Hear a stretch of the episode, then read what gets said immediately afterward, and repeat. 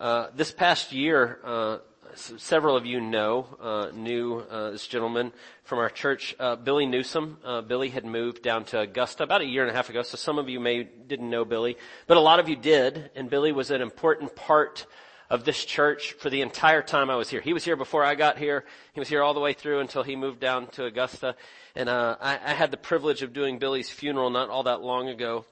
And if you didn't know Billy, he was. Um, uh, sweet, dear man who was uh, in the Marine Corps. Uh, he had a horrible accident when he was in war. He stepped on a landmine. Uh, it ended up taking one of his legs, and then his other leg had to be amputated many years later. And so the entire time I knew Billy, uh, he was either you know canes and and walking that way, or later in his life in a wheelchair all the time. And I knew this because I knew Billy well, and if you knew him really well, you knew he was in terrible pain all the time. He was on a morphine pump. He was on all these things because of the pain from his legs and what he had gone through and all that had happened in his life. Uh, but if you met Billy, you'd never know that by just meeting him.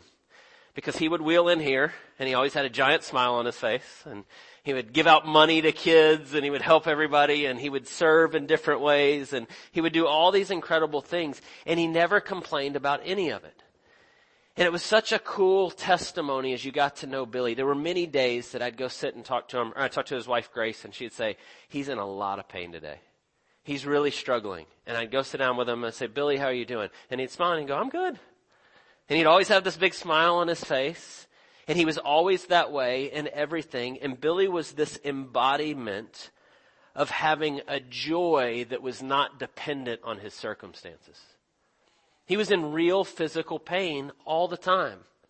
And yet he had the joy of the Lord in his life. And as you got to know Billy, got to know Billy, and you understood why that was the case and what it was that he was, why he was smiling and why he could operate that way even in the midst of what he was dealing with, it was incredible to be around. It was uh, appealing to be around. You wanted to be around him. I don't know if you've ever known people like that, that have this joy that kind of radiates in everything. Right? Even when things aren't great, even when you know things are, and I don't mean that there's not hard times in your life, and I don't mean that there's not times when you're frustrated or struggling. That's the experience of all of us.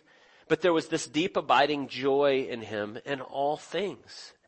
And I thought about him this week as I was reading this passage and thinking about what Jesus says here in our passage. He's going to tell us some things and he's going to say, and then right in the middle of this, he says, I'm telling you these things that my joy may be in you and that your joy may be full.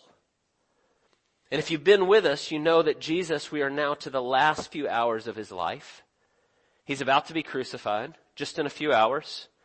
He's been meeting with his disciples in the upper room and he's been spending this time with them in these last few minutes before he's going to be arrested and taken away. And he's encouraging them and he's telling them and he's knowing they're about to go through a really, really difficult few days and a difficult season in a lot of ways. And yet here he is talking about this deep and abiding joy that is available in all things. And so I want us just to think about how that's possible. How is it possible to have joy that supersedes everything? That even in the darkest times, even when things are difficult, even when you're in physical pain, even when things are difficult in your life, that you can have this joy that comes from Jesus and you can have it in fullness. And he's going to tell us in this passage how that's the case.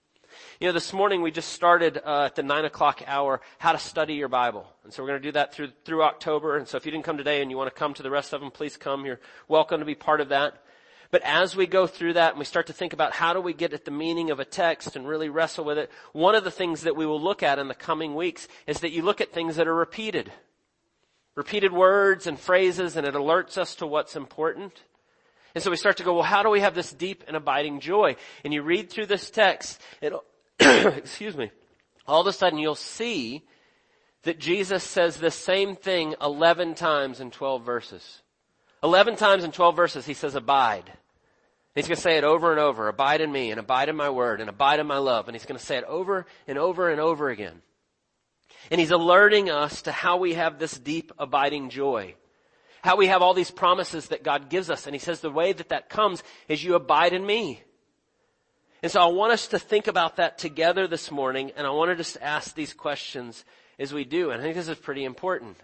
If he tells us that there's this joy available, and we can have it in fullness, and we can have it in our lives, and he makes this connection with abiding, it's pretty important that we ask, well, what does that mean to abide? And so the way I want us to look at this text is first, I want us just to think about what does it mean to abide? Secondly, how do you do it? Right? How do you grow in this? How do we, how is this possible? And then lastly, I want us just to think about what happens when we don't and what happens when we do.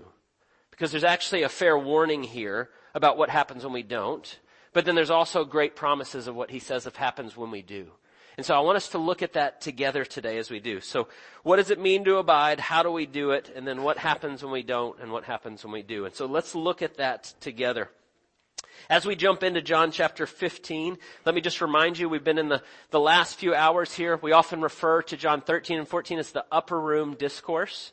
Jesus had gathered together with his closest disciples to share a Passover meal with them, and they're meeting in an upper room in a home in Jerusalem, and they're there celebrating this meal together. And we've looked at that for several weeks. He washes the disciples' feet. He institutes the Lord's Supper. He talks about how Passover points ahead to the Lord's Supper and it's all pointing to Jesus. Andy led us through chapter 14 last week talking about uh, the, the coming of the Holy Spirit and the work of the Spirit in our life. And he's saying all these things. But then if you look closely, you get to the end of chapter 14. It's actually chapter 14 and verse 31, the very last thing he says. He says, rise, let us go from here.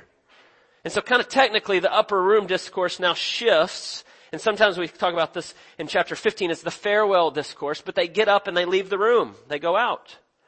And if you know anything about uh, where they were and where they were going, we know that Jesus leaves from there and he leads his disciples down and they go to the Garden of Gethsemane where he prays. And as he cries out to the Father there, and then Judas shows up and betrays him, and then he gets taken away. But that's where they're going. So they go from Jerusalem to the Garden of Gethsemane. And if you look at a layout of Jerusalem and what was happening there, they left the city and they kind of went down, zigzag down the hillside, back across, and they go across the Kidron Valley into the Garden of Gethsemane. And along that way, as they go and they kind of make their way through, it's an area of vineyards and they're walking through. And that's where they're walking as Jesus is talking to them and he's saying these things and he's, he's pointing things out. And all of a sudden it makes sense that he's talking about all these things and then all of a sudden we get to this text at the beginning of John chapter 15. Suddenly he starts to talk about vines and branches and all these things. I think part of that is Jesus is doing what he always does. He, he's speaking the truth and he's telling them with the things that are right in front of them as they go along the way. And so listen to what he says here in chapter 15 verses 1 through 5. I am the true vine and my father is the vine dresser.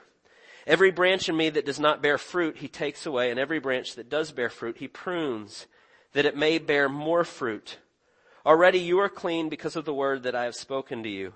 Abide in me, and I in you, as the branch cannot bear fruit by itself, unless it abides in the vine, neither can you unless you abide in me. I am the vine, you are the branches. Whoever abides in me and I in him, he it is that bears much fruit. Apart from me, you can do nothing. And so you start to see why the shift, why he starts to talk about vines and branches and what's happening as they're going along the way and these things are surrounding him. But I want us to think about what it is he's saying. What's he talking about when he talks about abiding in him? And there's two things that I want you to consider right from the beginning as we think about what it means to abide. There's an assumption that he's making that has to be true for you to be able to abide in him. And I think you see that in verse uh, 3. That in order to, to abide in him and to get to the analogy he's talking about, that we're the branches and we're abiding in this vine and we're connected to him, you actually have to first be connected to him. But look at what he says in verse 3. He says, already you are clean because of the word that I've spoken to you. And I think in essence what Jesus is saying there is that because you've put your faith in me, because you're trusting my word and who I am and the way I've revealed myself to you, that you're already connected to me, that you're clean, that you're good with God because of who I am and that you're putting your trust in me. Now, if you go back a couple weeks ago, if you were with us, in John chapter 13, he washes the disciples' feet. And you remember what happens? He gets down on his hands and knees and he starts to wash their feet and Peter says, no way. You're not washing my feet, Lord. Because it was an incredible act of humility for Jesus to do that. And Peter's kind of like, you can't do that. Uh-uh. We're not having that. And Jesus says, yes. And if you don't let me wash your feet, you have no part with me. And then Peter quickly switches and he goes, well, so wash my whole body. And he goes, no, no, no, you don't have to wash your whole body. You're already clean. And what he was telling him, and I think it's the same thing he's saying here, is that you've transferred your trust to me. You've put your faith in me. You're transferring your trust from your own performance to who Jesus is and what he's done. And that's what saving faith looks like. I say that all the time, that saving faith is transferring your trust from yourself and what you do into Jesus and what he's done. Sometimes we talk about the gospel, the good news of who we are in Jesus. It's not do, uh, but versus, it's not do, but it's done. It's not what we do, but what Jesus has done for us. We're saved by grace through faith in what Christ has done for us. And so the first step of, of trusting Jesus, of knowing Him in a saving way, what we often refer to as justification, being set right with God, is transferring your trust from what you do to who Jesus is and what He's done. His sinless life, His atoning death, His glorious resurrection, all of that pointing to that God accepted His sacrifice on our behalf. All of this is how we take that first step into faith. We put our faith in Jesus and who He is. And so it's why Jesus can say, you're clean already. You're clean. You, you've got this because you have heard my word and you've trusted what I've told you and who I am. And so that's the first step. To abide in Jesus, you have to get connected with Him. Really, because abiding is staying connected to Him, staying with Him and who He is and trusting Him. And the first step is, is coming to that understanding. And so that's the first part when we start to think about abiding. But then when He starts to talk about what does that look like, He's almost making that as the assumption. You're already clean, but now I want you to abide. I want you to stay connected to me and everything. So what does that mean? Or how do we begin to do that? When we say, well, what does it mean to abide? And I want you to look at what he says here. He says that you're, you're abiding in him, and if you abide in me, and my words abide in you, ask whatever you wish and it will be done for you. And then he talks about, uh, if you keep my commandments, verse 10, you will abide in my love just as I have kept my father's commandments and abide in his love. And I want you to think about, sometimes we talk about, uh, justification. So set right with God, right? By grace through faith, you are good with God because of what he's done and we're putting our faith in him. But then sanctification is growing up into the fullness of who you are in Jesus. Right? So it's a process. You, you come to faith, right? You, you, you confess with your mouth and you believe in your heart and you're saved and God brings you into His family and He gives you the Spirit and then He begins to work that out in you. And so as He's working out that sanctification in you, you're staying connected to Him and we're seeking to be disciples. We say this all the time here. If you've been at our church at any given time, say, we're about discipleship, making disciples that make disciples. And then I almost always say, and what we mean by discipleship is growing in obedience to Jesus in every area of our life. And that's a pretty good definition of abiding. Growing in obedience to Him, staying connected to Him in everything. Saving faith is transferring your trust to Jesus, but then abiding and continuing to walk in Him is not just an assent to certain doctrines, it's not just saying, I believe these things, but it's actually reorienting the entirety of your life around who Jesus is. That's what abiding looks like. Now none of us does that perfectly. None of us becomes a believer and then is perfectly abiding in every way and trusting Him in everything. But abiding is continuing to seek to reorient our lives around Him and staying connected to Him. Trusting Him in all things. And so that includes obedience. That includes repentance. And I say that knowing that in our culture today, those are not popular words. Right? We like to say, uh, Jesus loves us, and we want to talk about Jesus' love and His care for us, and that's true. He does love us, and He does care for us, and that is true. And we love to say that. We love to say we want to care for people. We want to meet them where they are. We want to love them. That is true. Absolutely. Yes and amen. We're called to do all those things. But truly abiding and truly loving others is then also calling people to repentance or repenting ourselves. Turning from the things that are not true about who God is and trusting Him more fully. It's also obedience.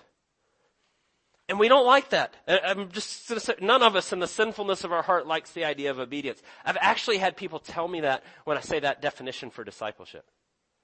Right? I've actually heard that before.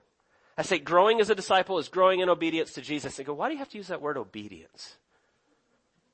You know why I use the word obedience? You know what the Great Commission is? Go make disciples of all nations. Jesus speaking, the last thing he says before his ascension. baptizing in the name of the Father and the Son and the Holy Spirit and teaching them to obey all that I commanded. It's Jesus' definition of discipleship. Right? So if we're going to obey Jesus, then it calls for obedience. That's actually part of it. In fact, if you look closely to what he says here about abiding, he says the same thing here. If you keep my commandments, you abide in my love just as I have kept my Father's commandments and abide in his love. And there's a clear connection there about trusting him and following what he tells us and obeying him that keeps us connected to him. Now that doesn't mean that we're unconnected in our sin and then now we have no connection with God. His forgiveness covers that and that's why we need repentance and we need to continue to trust him. But staying, walking with him, under his wing, with him in all things, we're continuing to trust him in what he tells us to be true in all things. And so when we start to think about what it means to abide in Him, it also means growing in obedience. It means keeping His commandments, obeying Him in all things, reorienting our lives around Jesus. It's not just being able to give the right answers of certain doctrines, but it's actually living your life in the way that Jesus tells you to. Now how do we do that? It's not easy in a world that is diametrically opposed to so many of the things that Jesus calls us to. We're bombarded constantly with other ideas about what it means to live and what the good life is and what it looks like. And Jesus stands in stark contrast to that in a whole lot of ways. So how do we grow in that? How do we grow in abiding in Him? And so the first thing I'd say to you is what He says in verse 7. If you abide in me and my words abide in you, ask whatever you wish and it will be done for you. Right? He tells us that abiding in Him is having His words abiding in us. And there's an important part when we start to think about what does abiding look like. It means that you're going to be in God's Word. You're going to be connected to Jesus, who is the very Word of God, but realize that Jesus as the Word of God, and God speaks His Word, and His Word goes out, and He creates and recreates through His Word. His Word is Jesus. And that the words of the Bible are the words of Jesus and that we are connected to Him when we are allowing His Word to stand over us and we're having it dwell richly in us in all things. And we desperately need that. We need to be abiding in what He tells us over what we think and what we feel in and of ourselves. We need His Word correcting us and encouraging us and setting us on the right path. As soon as we ignore that, we are bombarded with so many messages all around us. It is so easy for us to move away from Him and not be abiding in Him. But he says, but if my words abide in you and you abide in me and you have my word in you, then you will bear much fruit and all these things come in line with that. And he uses that wonderful analogy of the vine and the branches and you stay connected to him by keeping his word at the forefront of your mind. Proverbs chapter 3 says, Trust in the Lord with all your heart and lean not on your own understanding. In all your ways submit to Him and He will make your paths straight. Right? God calls us. He says, you come to me. Right? All throughout the Bible. My word is pure and it is clean and it is right and it will nourish you. And the one who, who, uh, who continues to come back to my word is like a tree planted by the stream that's fed. All those analogies that the Bible uses. And so when we start to think about, well, what does it mean to abide? I can't say this any more clearly. You cannot abide apart from God's Word. It's not possible. You can't go, well, I'm a believer and I profess faith and I'm good and now I'm never going to go back to God's Word ever again and I'm going to set that on the shelf and then live in the fullness of what Jesus has created you for. It's not possible. And so the first step when we think about what does it mean to abide as it's abiding in His Word. But then as we begin to abide in His Word and He begins to conform us to His image and we start to live in those ways, then we go, well, how do we abide? We begin to live for His glory versus our own. And Jesus even says that here. He says, you abide in me and my words in you, and by doing this you begin to keep my commandments and you glorify God. You show what He's like. You show that He is of supreme worth above all else. And your life starts to conform to that. And I want you to please hear this because this is really important. Sometimes we can hear that. You can hear obedience and you can hear read God's word and this is what it looks like. But you miss that what Jesus is saying is that when you begin to operate that way, way, you're abiding in His love and you're growing up into the fullness of what God created you for. And His commandments are better than your way of doing things. In His infinite wisdom, He showed us how His world is made and the way He's created us and the way He's made us to live. And he's not telling us these things to be like, you do these things and this is, this is my heavy burden that I'm laying on you. It's from his love that he's saying to you, this is the way I've made things. This is the way I've created you. This is what you're made for. And as you begin to recognize and see those things, your, your whole life shifts to instead of being about you and your feelings and what you want, it's God and His glory and you were created for this. And so when you want to abide and you start to think about what that looks like, you spend time in God's Word. You begin to reorient your life around not living for your own glory, but for God's glory. It's a good question to ask. Why am I wanting to do this? What am I after in this? Is it about me? Am I placing myself right in the center of it? Or do I want to make much of who God is? Because when you're making much of who God is, you're abiding, right? You're right there and you're starting to see who he is and you're going, I want it to be all about him. And so when you start to think about how do I abide, you begin by spending time in his word. You begin to seek to see him as being central in all things. But then the third part I would say is what he says in verses 9 through 13. So look at what he says there. As the Father has loved me, so I have loved you, abide in my love. If you keep, my commandments, you will abide in my love, just as I have kept my Father's commandments and abide in his love. These things I have spoken to you, that my joy may be in you, and that your joy may be full. And this is my commandment, that you love one another as I have loved you. Greater love has no one than this, that someone lay down his life for his friends. And I want you to think about what he's saying there. We start thinking about what does it mean to abide in Jesus and how do we do that? We abide in his love. But I want you to think about the words he uses and what he actually says here. He's saying, I want you to abide in my love. And he says, as you do, you're going to uh, keep these commandments. And then he says, this is the commandment I give you, that you love one another as I have loved you. Greater love has no one than this, that they lay down their life for their friends. And I want you to think about what Jesus is saying and what he's getting at. He says, I want you to live extending the grace that you have received. We say here a lot at Church of the Apostles, we want to be gospel centered. Say gospel centered, we say gospel saturated, say gospel fluent.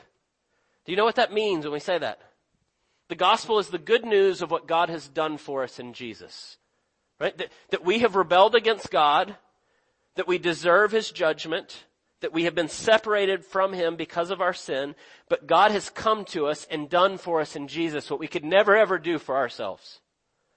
Jesus entered into this world and he took on flesh and he lived the life that we haven't lived and he did it perfectly. And he obeyed the Father and all of his commandments in every single way in the entirety of his life. And he came to the end of his life as the perfect covenant keeper. That is, he kept all the promises of God. He kept all the commandments. He did all of it perfectly. And as such, he deserves all the blessings. Right? He's the only one who's the perfect covenant keeper that kept all the commands that God gave.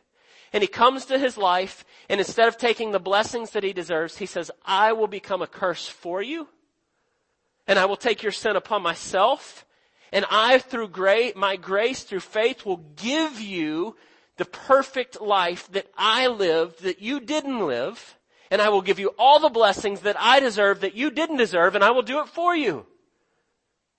And then he willingly goes to the cross and he bears the perfect righteous anger of God on our behalf because of our sin. And he lays down his life for us. And then he says, this is what it means to abide. That you love others the way I loved you. The only way that is even remotely possible is that you understand the good news, the gospel, and what God has done for you, and you begin to live out of that. It's the only way that can happen. You see who he is. You oh, I can't believe the God of the universe would do this for me. And then he sends the Spirit, and through his grace, he begins to change you. And you get to show that to other people. You get to love people in the way that Jesus has loved you. I don't know if you've ever considered this before. I hope you have. But you loving people in the way Jesus has loved you, that means giving them better than they deserve. Right? Grace is giving undeserved merit. And so when you meet people in your life, and they're ugly to you, when you do as Jesus tells you and you turn the other cheek and you go the extra mile and you continue to love them and you continue to meet them with where they are, and instead of looking down on them with disdain, you go, they desperately need what Jesus has given me. Right? That's what it means to be gospel centered. To be gospel fluent. That I see every person and everyone and everything through the lens of what Jesus has done for me. And He's given me everything. And when you begin to do that,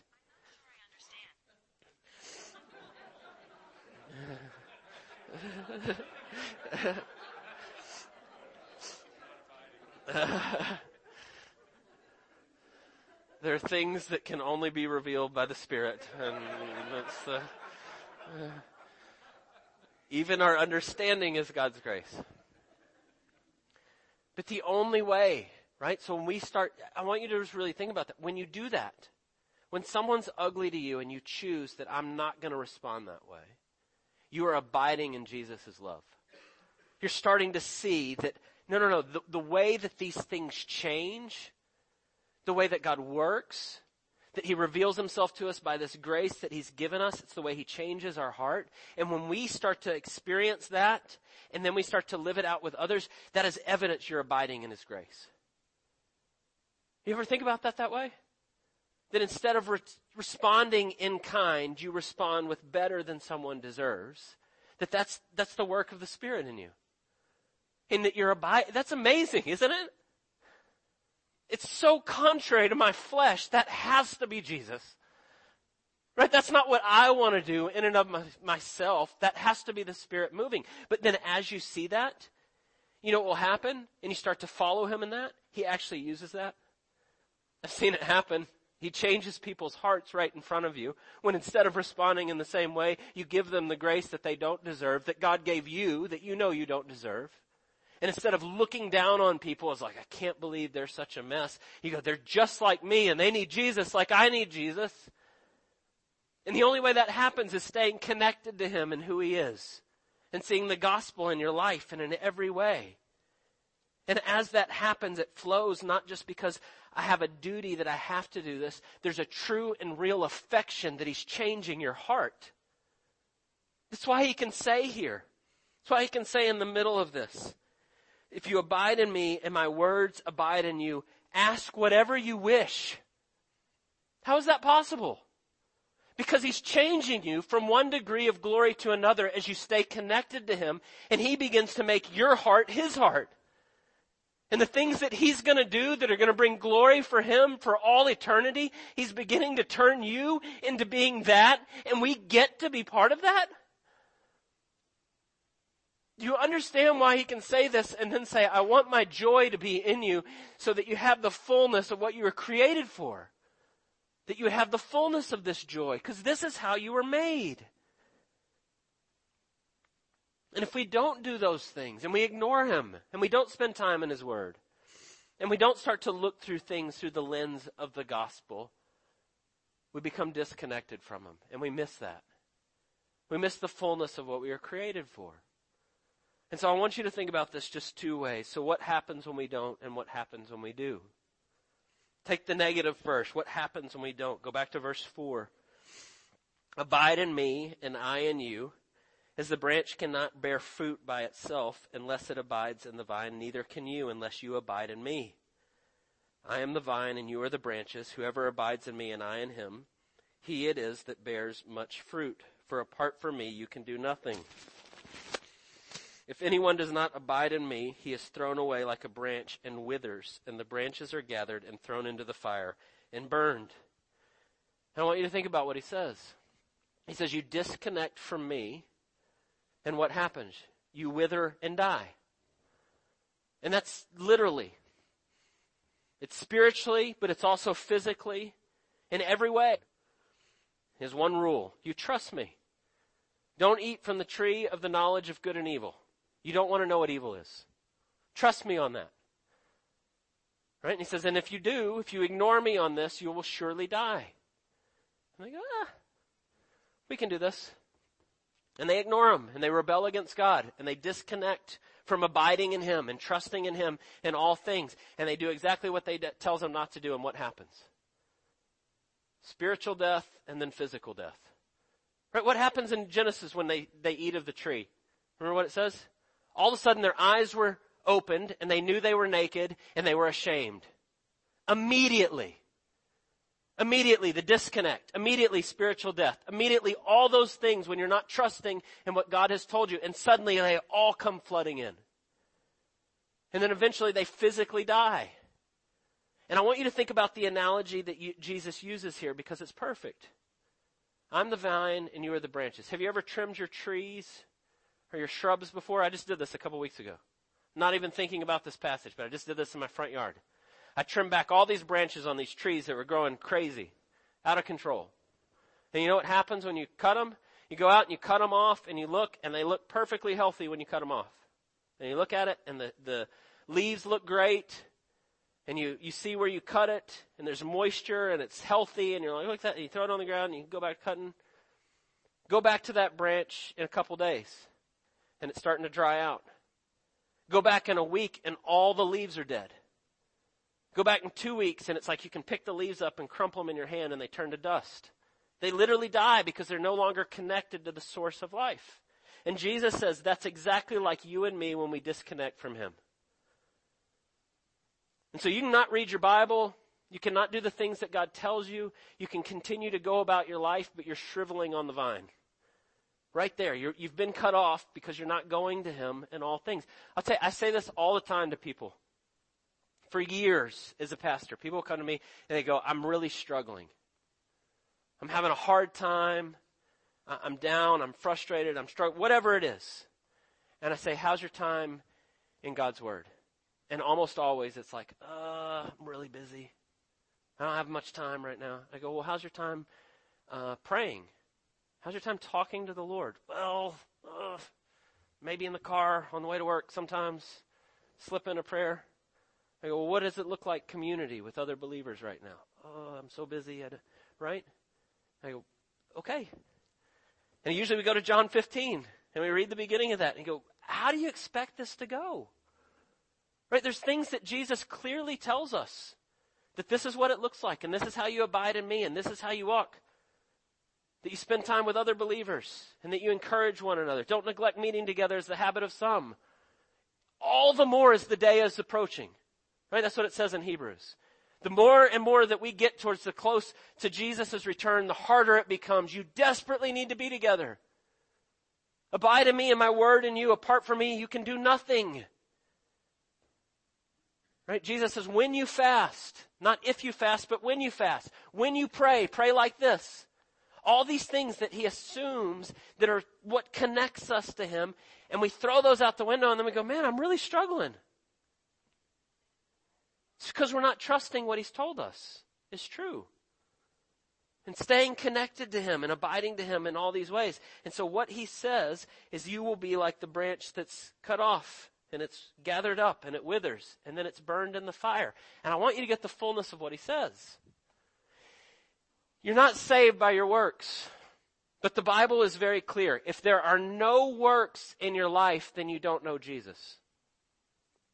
That's the truth of the Bible. You're not saved by your works, but your works are evidence that you know Jesus. And if nothing in your life changes, you went to camp when you were a kid and you walked an aisle and you prayed a prayer and you said that and then nothing else changed and that's all your faith looks like, you probably don't know Jesus. Because when you know Jesus and you know who He is, He changes you. Not all at once. You're not suddenly perfect. You're a work in progress, but he begins to change you from one degree of glory to another. And so what he says here is if you are disconnected and there's nothing and there's no fruit and you're withering and dying, the expectation is that when you stand before him, he's going to say, depart from me, I never knew you. I think that's what he's talking about when he says you'll be burned up. But what's the other side of that?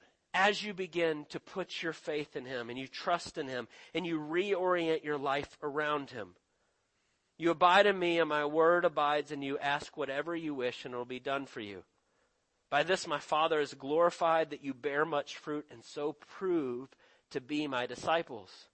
As the Father has loved me, so I have loved you. Abide in my love, and if you keep my commandments, you will abide in my love, just as I have kept my Father's commandments and abide in his love. These things I have spoken to you that my joy may be in you and that your joy may be full. Do you hear that? Abide in me, ask whatever you wish. That's an amazing statement, is it not? That Jesus is saying, you stay connected to me and I will change your heart to reflect my heart. I will change you from one degree of glory to another to begin to look more and more like him. And as you do, he gives you the desires of your heart. Right? You know, in Psalms it says that. Delight your ways in him, he'll give you the desires of your heart. How does that work? He changes your heart to his heart. He gives you the desires of the things that he's going to do and his glory is coming in fullness. And you begin to give your life away. And here's what happens. There's going to be a mess in the world, always, until he returns. It's going to be a mess. In fact, he says here at the end of this passage that the world's going to hate you. If you abide in me and you orient your life around Jesus and you trust him in all things, you're going to be out of step with the world. He said, just expect that. But you're also going to have a fullness of joy. How does that work? Because you begin to see his glory and it shines so much more brightly than anything else. And he's conforming you to his image and His glory and what He's doing and you're trusting Him in all things and He's using that for His glory and you're beginning to see those things and you go, yes. And when bad things come and when things are hard, you go, that's okay. I'm going to praise you anyway. I see where this is going and I see where this ends because of who Jesus is. And He continues to do that. And you can have a fullness of joy in all things, even in spite of circumstances. And so I'll end here. I told you about our friend Billy at the beginning. Uh, I'd say pretty much every conversation I had with Billy the last five years, he would say, JP, I'm so ready to go home to be with Jesus. He had a joy that superseded the pain that he was in, but he also had a clear vision of what was coming. He's like, there's nothing that's going to take that. And I'm going to continue to trust, and I'm going to continue to do so. And I know that it's coming, and I'm going to be so glad when it does. And so when we do what Jesus is telling us to and we stay connected to Him, we can begin to live that way. We have a future hope that overshadows everything. And when that's the case, we can live for Him each and every day knowing what's to come. Oh, would that be all of us? Would that be our heart as we seek to follow Him? Would you pray with me? God, we thank you for the glorious good news of the gospel. We confess that so often we read your word and what you tell us and we simply don't abide. That we ignore the things that you tell us. Would you this day show us the areas where we're not fully abiding in you? You tell us the Spirit comes and convicts us in the areas where we're missing it. Would you show us that clearly today? You also tell us the Spirit comes and points us to Jesus and what he's done for us. And so I pray if there's those here today that feel I'm not abiding and I'm not doing it, would you remind them that they are accepted because of what Jesus has done, not their performance? Would you overwhelm us with the glory of your grace, knowing that we are saved by what you have done for us and nothing else? Help us to see that afresh today. But then we also ask that through the Spirit you would empower us to follow you completely in all things, to reorient our lives around you, staying connected to you in all ways and in all things. And we pray all of this in Jesus' precious name. Amen.